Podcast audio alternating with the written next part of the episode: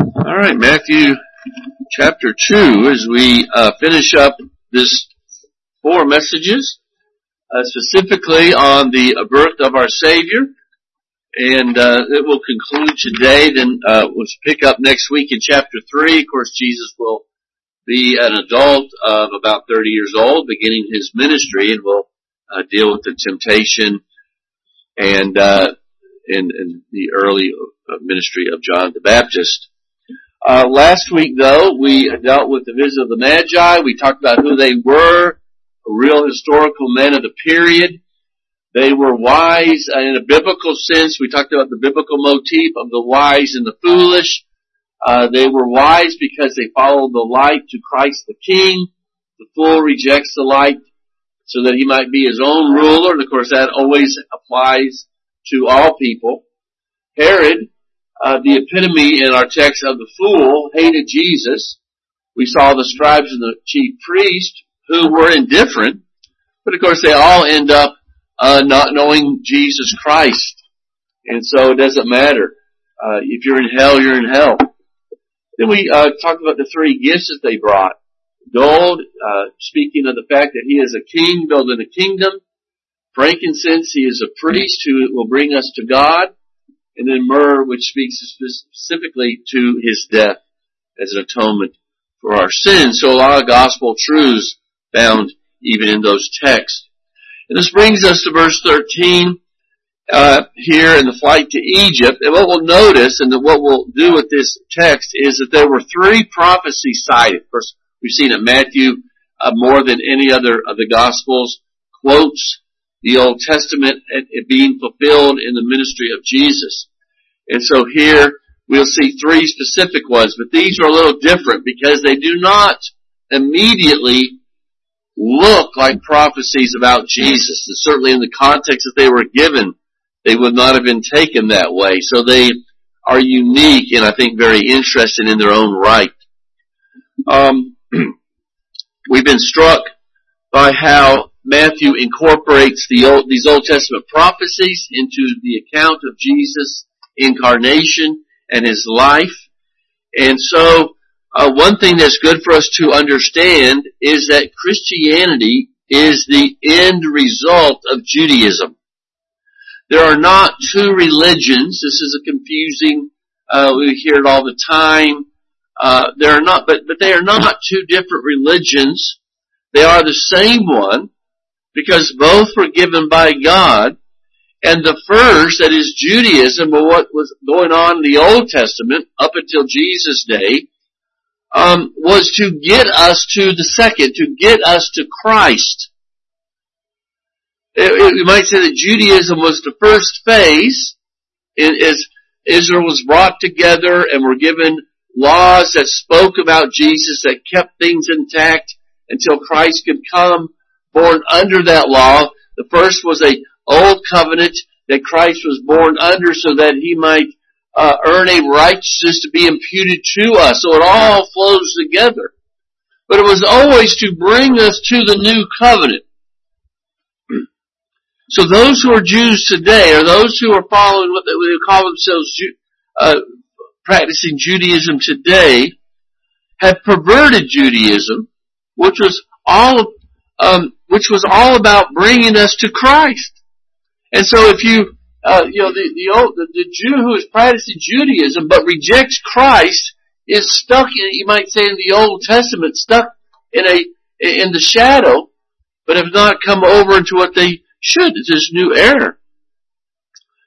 And when God destroyed the temple, Judaism became obsolete and useless before God because the temple was only uh, speak about Christ. And once Christ has come, and done his sacrifice, you no longer need all the animal sacrifices. And so there is in one sense no Jude, uh, Judo, uh, Christ, Judeo-Christian tradition. Now when we, people say that, we understand what they mean by that, but in a sense, there's not, because there's only the Christian tradition. Because even everything in the Old Testament was all just bringing us to that point. It's all one thing. And so to embrace Judaism after the cross is to pervert, it into a false religion. It's a religion which has removed Christ. And yet Christ is everywhere in it. And that's one thing Matthew is showing us. Christ is in everything that's going on in the Old Testament. It was all about Christ. And so it's to focus on shadows and to miss the whole point. now, as we come to these three different prophecies, and as, as Jeff read, uh, there are three different types of prophecies in the Old Testament. One is seen in, say, the types of temple worship I've already alluded to, the, the, the sacrifice of animals that were a clear type of the coming Lamb of God, the true Lamb of God. And it's kind of obvious what, what those things spoke about. Another is what we have today, uh, is like in verse 6, where this is a clear uh, reference, uh, not, not today, excuse me, what we had last week in verse 6, where they quoted from Micah, where it says Bethlehem um, was where the Messiah will be born. And that's a clear prophecy where something is going to happen. And so it says in, in Bethlehem, a, an actual city, this ruler, this Messiah will be born. So it's not a type like the animal sacrifice. It's a statement about what's going to happen in the future. It's clear and obvious. Today we have three, a different, a third type of prophecy that where it's not clear at all what's being said. Now, in, in the context of the Old Testament, when it was first given, it would have been understood a certain way. But Matthew says, oh, by the way, that's actually speaking about Jesus, and everybody's saying, what? And even the commentators today sometimes struggle a little bit with that. And so that's what makes these a little unique, and yet, once you kind of dig into it, it's pretty interesting. and we see that in, uh, for instance, Jesus, uh, as he's carried to Egypt, to eventually, of course, come back and they will live at Nazareth, Matthew says, oh, by the way, that's to fulfill here in verse uh, 15, the, this, uh, that was spoken by the prophet, out of Egypt I have called my son. And we're going to look at that and we're going to see, ahead, we're going to talk about Jesus at all.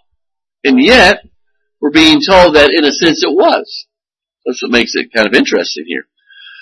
and so verses 30, 13 through 15, we have a reference to Jesus' flight to Egypt with his parents, the word flee is where we get our word fugitive from, which is certainly what they were doing. A fugitive from Herod's wrath.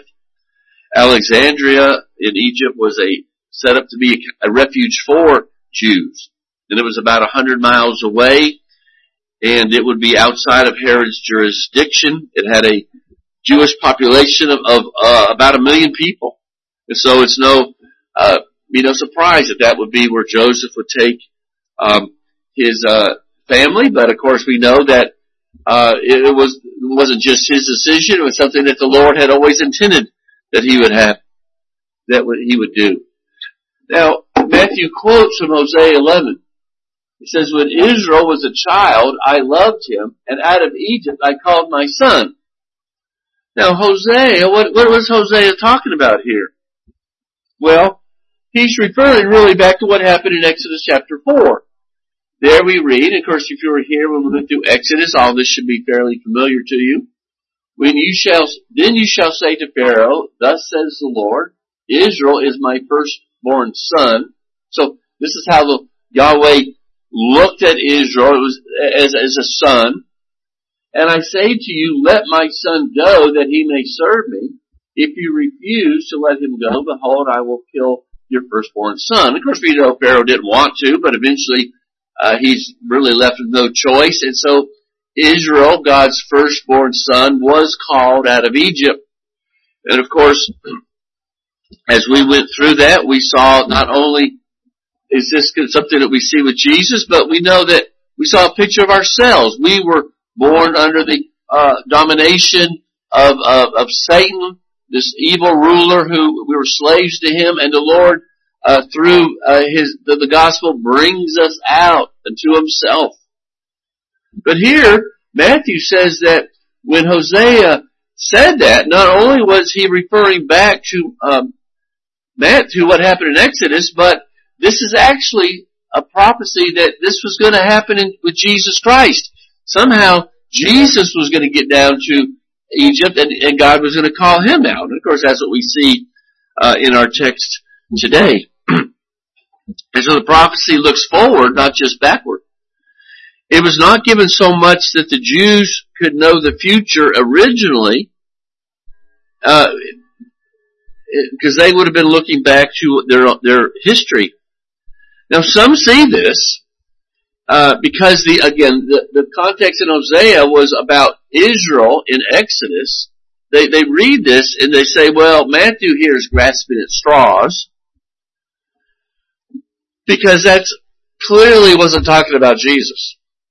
Well, the problem is, of course, that assumes that this is just a book written by men and can have mistakes. That Matthew was just uh, kind of doing his own thing, not under inspiration, and of course, we would reject that out of hand.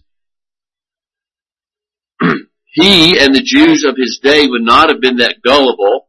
Uh, he would not have been able to uh, to quote uh, Hosea here unless he had good reason to. What he is saying is that Jesus, of course, is the embodiment of Israel. Israel was called out of Egypt to given the law and told to be a light to the nations and to uh, keep covenant with God. And of course they failed entirely. But Jesus is the one Jew who was called out of Egypt, who did keep covenant, who did obey the law, and did, is a light to the nations. And so what we're being told here is that what Israel went through not just demonstrated our salvation and relationship with God, but also was looking forward to what Christ, the true Israelite, was going to do. So that makes it a very interesting to me prophecy. Everything that the Israel went through spoke of Christ and what he did in their redemption. And so Hosea is explaining that the events of Israel in Egypt foreshadowed in some ways the events of Jesus' life. He might not have realized that, but Matthew's letting us know through the Holy Spirit what's going on here. And so that's the first thing there, verses 13 through 15. The second one begins in verse 16 through verse 18.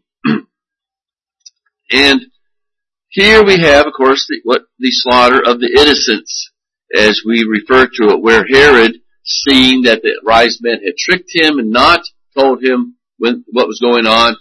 He knew that he was that the Messiah was to be born in uh, Bethlehem. That it that the light must have appeared to the wise men about two years before that.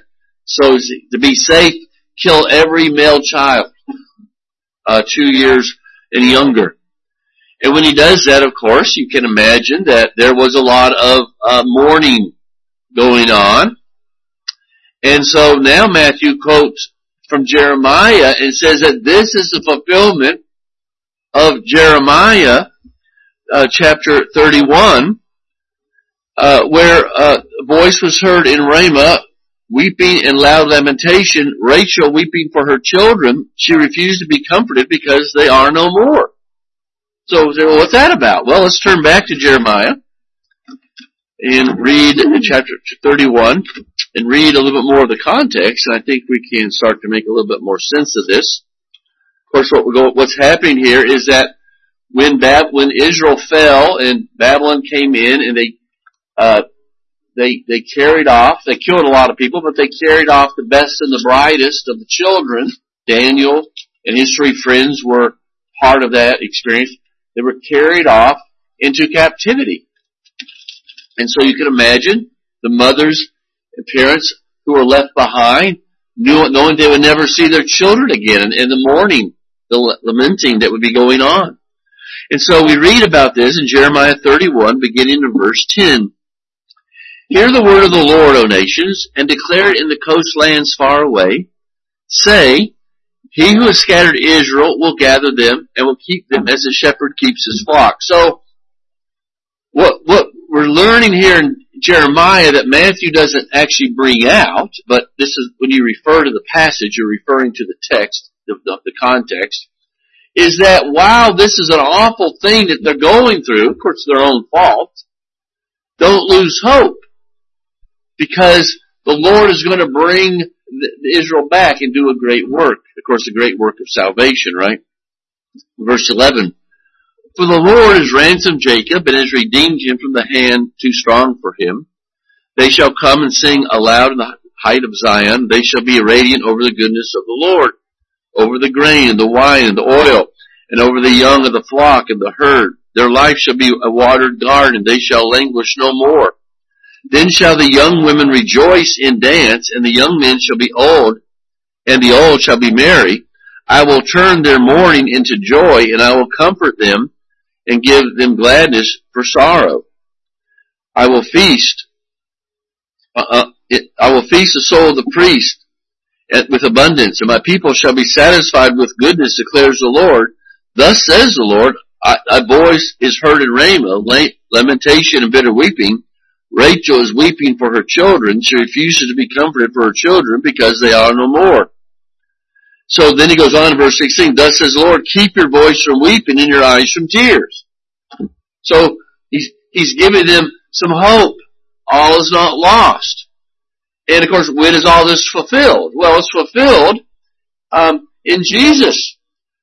So, by these women in Bethlehem lamenting for the loss of their children, he, he refers back to when it happened in, uh, Jeremiah's day, in the fall of Jerusalem, saying that a very similar thing. Just as they found comfort in the fact that a Redeemer would someday come, so the women in Bethlehem and all of Israel can take comfort in the fact that yes, they've lost their children, but one has come to them who shall bring them salvation. So he's, he's kind of, he's kind of using that saying that, that, that ultimately this is fulfilled in Jesus Christ. Now, one of the um, things that the liberals love to do is to uh,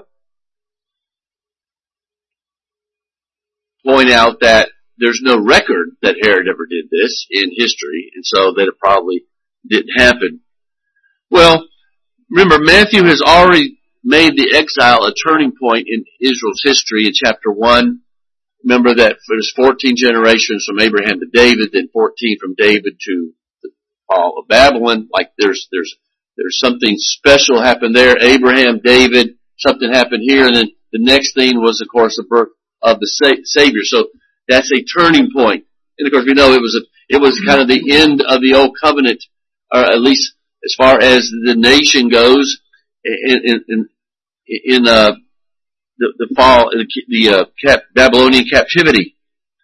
It was the end also of David's line of descendants actually sitting on the throne. From that point on, they're waiting for that kingdom to be reestablished and someone to sit on the throne. Of course, the Jews of Jesus' day, their problem was they assumed that it was, that kingdom was going to look a lot like David's kingdom.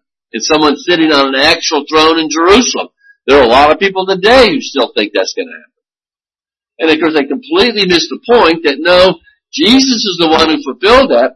He's sitting on the throne of the, the kingdom of God, but he's in heaven doing it. It's, it's a spiritual kingdom of both Jew and Gentile. So perhaps what Matthew is saying is that it's, that the true exile is over. The true exile that we all, uh, as sinners, uh, have have experienced in separation from God, just like Israel was separated from their inheritance, from their land. So sin has brought ruin upon all mankind, and that now in the birth of Christ, that is uh, is over, and we're going to through Him be brought back to the kingdom. You see, so very similar things going on. And of course Israel has missed that and, and they still continue to wail at the weeping, at the wailing wall to this day because they've missed their Savior. And they're still waiting for one to come and to deliver them.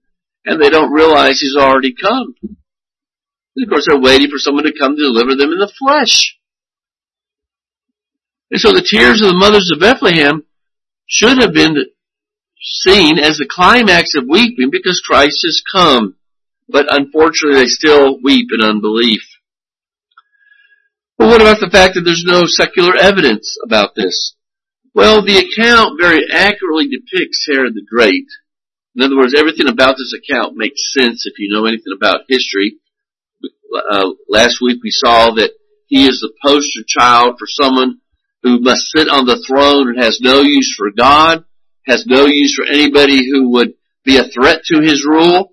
He killed um, his uh, favorite wife because he didn't trust her. He killed two of his sons. One of his sons he killed just before he died because the son he felt was making too much commotion about the fact that he was going to take his dad's place and it and made him irritated. He killed him. That's just the kind of person he was. So the murder of a few dozen, of a dozen or so uh, babies in Bethlehem, nobody would have hardly noticed. Because he is doing this kind of stuff all the time. And no doubt Herod would not have broadcasted that around anyway. Um, but the the main thing that I wanted to to think about when it comes to uh, this is that the Bible does not need to be confirmed by outside sources. So just because we don't happen to have any history, recorded history that something happened, doesn't matter because it's the Word of God. And it's interesting that when we do find archaeological evidence of things, it always supports the Bible. It never not, does not support the Bible because the Bible is God's Word. But we don't say, well, you know, until I have historical proof that this happened, I'm not going to believe it. That, that means you don't have faith. You don't have, you don't believe the Lord. So we reject that again out of hand. And so that's the second prophecy. One that originally no one would have uh, really taught, taken to mean to refer to the coming Messiah. But Matthew is showing again that the Lord is working all these things out in His way, uh, so that after the fact you can look back and see that this is the Lord's work all along. He's known what was going to happen from the very beginning. And that brings us then to verse 19 and the return to Nazareth after Herod's death. Now his son, Archelaus, was just as ruthless as his father, so Joseph had every reason to worry about going back to uh, Judea. Pilate had banished Archelaus to Gaul at some point in the future because he, he was so hated by the Jews, he felt the Jews were about to um, rebel. And so he just removed him. That's how bad he was. And so while it appeared that he was going to head back to Bethlehem, uh, an angel in, in his, this second vision tells him uh, that he doesn't not to go back there where you'd be under Archelaus's realm. Uh, and so he goes up to Galilee, which would have been under another one's uh, rule, uh, which happens, to, of course, be his hometown, where he was from to start with. You go and read Luke 2, when Joseph gets married and they travel down to Bethlehem, they leave Nazareth. That's where Joseph already was, but for some reason he was going to go back to Bethlehem and the Lord says, no, that won't be a good thing for you to do right now. then, Matthew does this for the third time. He kind of yanks this Old Testament text out of nowhere, it seems, and says this is fulfillment of, it shall be, he shall be called a Nazarene, because he goes back to, um, Nazareth. Well, there's a problem here. You can't go to any Old Testament text and read where it says he shall be called a Nazarene. And so again, the, the, the, even the good commentators have struggled a little bit trying to understand what does he mean. Well, first of all, he uses the term prophets. He doesn't name any prophets, which is not unusual. And he refers to many, to plural prophets said this. So in other words, it's spoken in different places in the Old Testament. And so when prophets are referred to in plurality and they're not named, usually in those cases, the New Testament writer is referring to several places where it's, it's spoken of, but he's not, not talking about just one place. And I certainly think that's what's happening here. Some have thought that, well, what's going on here then is that by Jesus being a, uh, well, first of all, some say this is fulfilled in that Jesus was a Nazarite. when it says Nazarene. You remember Samson was a Nazarite. You take a vow where you'll never eat any alcohol and, and you, you'll never cut your hair and so forth. And uh, the problem with that is that there's no real connection between Nazareth and which Nazarene would be someone who lives in Nazareth. There's no connection between that word and Nazarite. They look alike, but there's there's no connection. It's different words entirely. So that's a mistake of someone who doesn't really know the language who, who came up with that idea. And Jesus wasn't a Nazarite. Uh, John the Baptist was. Remember, he ate locusts and, and so forth. He, when he when the angel told his dad Zechariah that he'd be born, he said he shall be a Nazarite from birth. But Jesus wasn't. Jesus uh, drank wine. Of course, John the Baptist could not.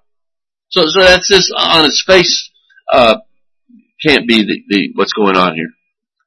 So, well, what does it mean? Well, others say that it's a fulfillment of passages, uh, like, um, Isaiah 53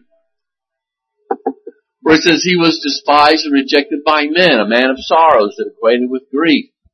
Um, and so uh, he was despised.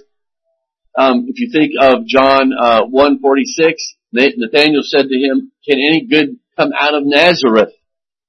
So he was despising Jesus. So the idea is that one of the reasons he was despised was because he was from Hicktown. He was up north uh, is where was un, if you weren't in Judea, especially around Jer- Jerusalem, you were a country bumpkin. And you remember that uh, you know, so this would be an example where Nathaniel says, "Can any good come out of Nazareth?" That wouldn't make any sense.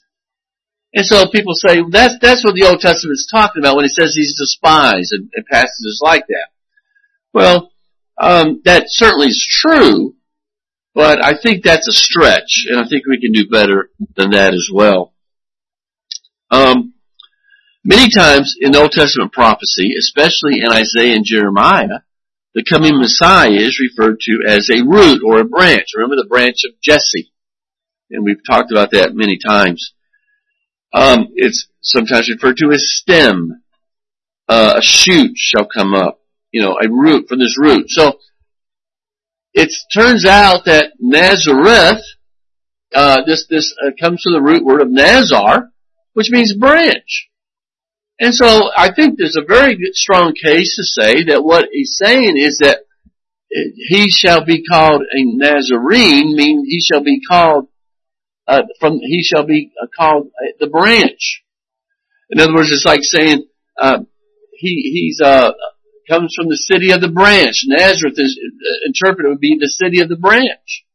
So he shall and he shall be called the branch, which he was in the Old Testament. In fact, several places. And so it's, it's kind of like a, just a, a clear statement.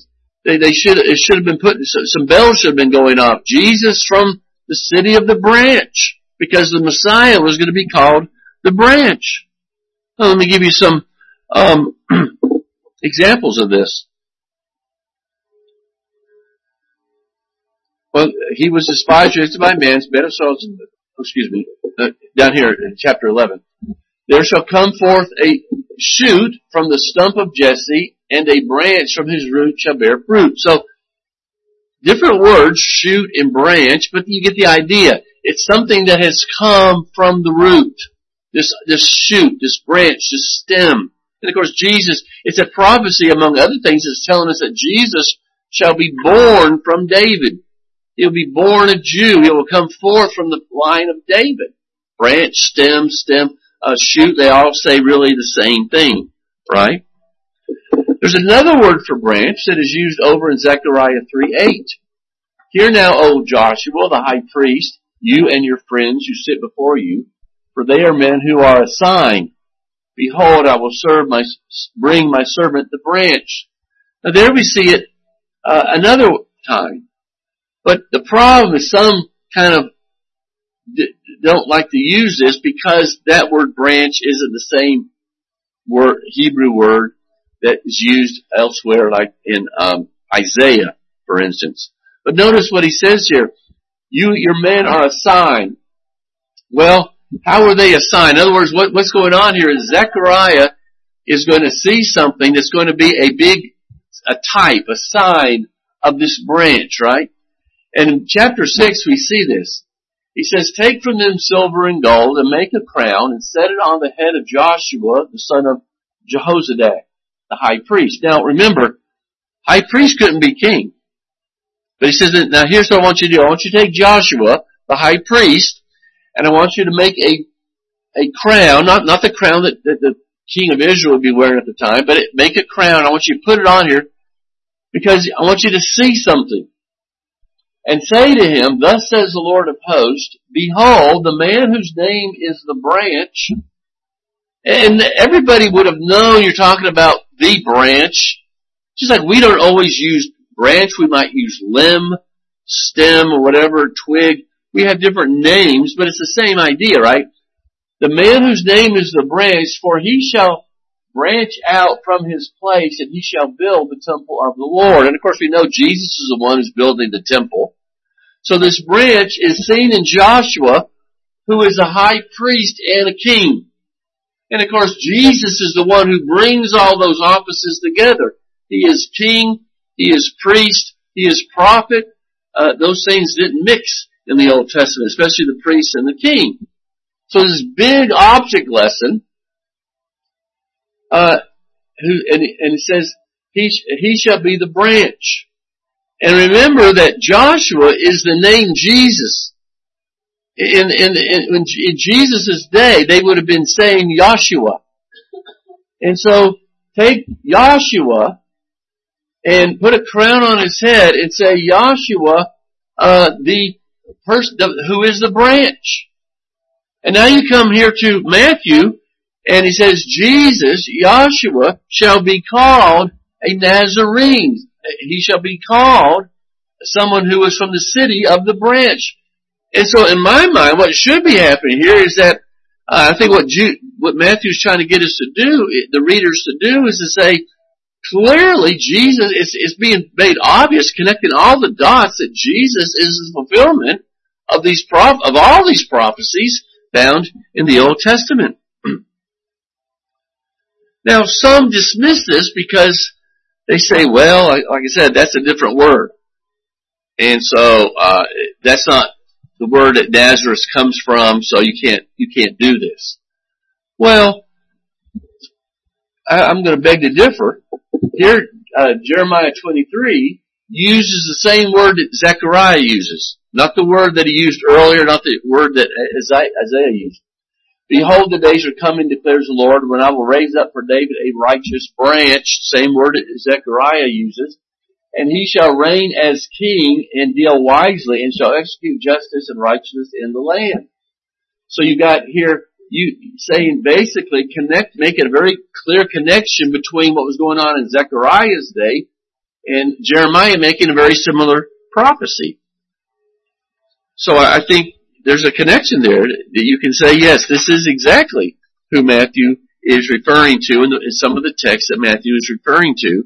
Jesus shall be, all he's saying is that Jesus, Yahshua, shall be called the branch.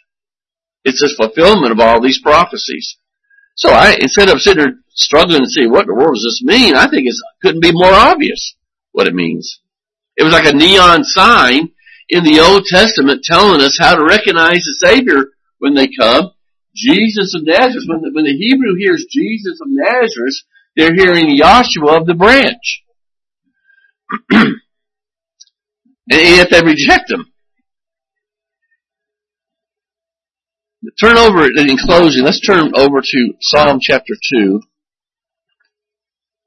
I want to I want to say, what do we do with all this? Because I think in, in these three prophecies, certainly in the last one, but in all of them, we're seeing Matthew connect the dots of the Old Testament. So there's no excuse for us not to understand that Jesus is the fulfillment of the Old Testament. He is the Messiah to save us from our sins, right? If Matthew has made any point in the first two chapters, it's that over and over again. Now let's just read though chapter 2, Psalm 2. Why do the nations rage and the people plot in vain? Well, immediately we think of Herod, the, the king who is plotting. the kings of the earth set themselves and the rulers take counsel against the Lord and against his anointed. So as you reject Christ, you are rejecting, of course, Yahweh, God Almighty, saying, let us burst their bonds apart, let, cast away their cords from us. That's what Herod's trying to do in the slaughter of the innocents. Well, what's God's reaction? He who sits in the heavens laughs. The Lord holds him in derision. This is the only time that the Lord has, God has ever said to laugh, and it's not because he thinks anything's funny. He's laughing because it is so pathetic that his creatures would think that they can uh, fight against his counsel. Verse 5, Then he will speak to them in his wrath and terrify them in his fury, saying, As for me, I have set my king on Zion, my holy hill. and by the way, this is all a prophecy. I will tell of the decree. The Lord said to me, You are my son. Today I have begot, I have begotten you. So when did this take place? Well, I think it took place at the ascension. When Christ was raised from the dead, and we don't have time to, we talked about Daniel 7, Matthew 24, when Christ was coming in clouds of heaven, that's a reference to Daniel 7, where he is given a kingdom. And so when Christ ascended on high after doing his work, he came in the clouds of heaven and he was uh, given a kingdom. He was, uh, it was a coronation day as it were. And what is, what does he say here? You are my son. Today I have begotten you. Christ, of course, never had a beginning, but he had a beginning to his mediatorial reign.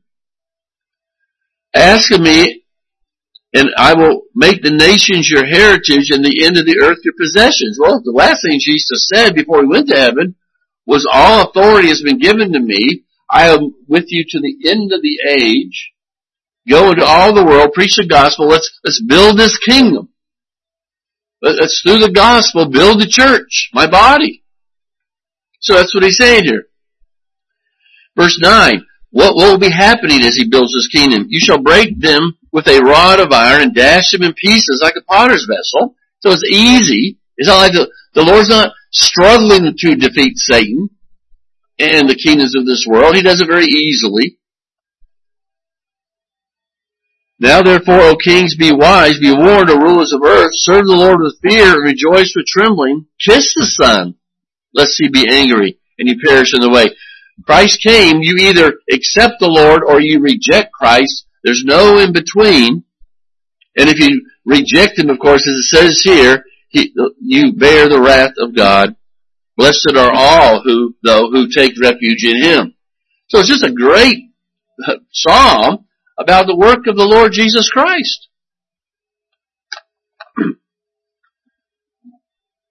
the only, um, so the, evidence has been building, and Matthew is building on this evidence, and, and why would we reject it? And if anyone's here today who, who have not been taking this seriously, the evidence, the, the, the fulfillment of Scripture, there, there's no excuse to reject who Jesus Christ is. And the only safe way um, to uh, in your relationship with Jesus, it says, is to kiss the Son, take refuge in Him. And so the slaughter of the innocents shows the hatred of the world against Jesus. But Jesus came to divide. He said, I didn't come to bring peace. I came to bring a sword. You say, well, he's the king of peace. Yes, he, he brings peace between uh, us, the sinner, and the Lord. But, but those who reject him are going to turn the wrath upon the church, as we saw in, in Revelation. Uh, so, uh, he says, daughter will turn against mother and father against son.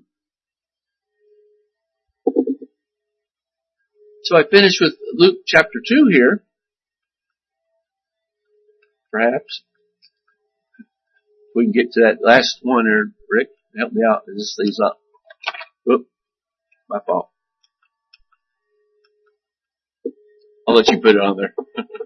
Luke 2, 29, thank you. Lord, now you are letting your servant depart in peace, according to your word. For my eyes have seen your salvation. This, of course, is in Luke uh, 2, where he's being presented in the temple. My eyes have seen your salvation that you have prepared in the presence of all peoples. And Simeon blessed them and said to Mary, his mother, Behold, this child is appointed for the fall and rising of many in Israel.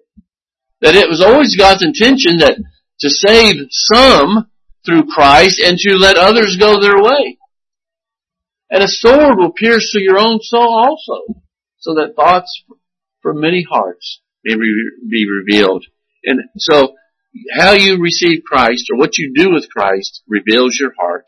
Always has been that way, always will be.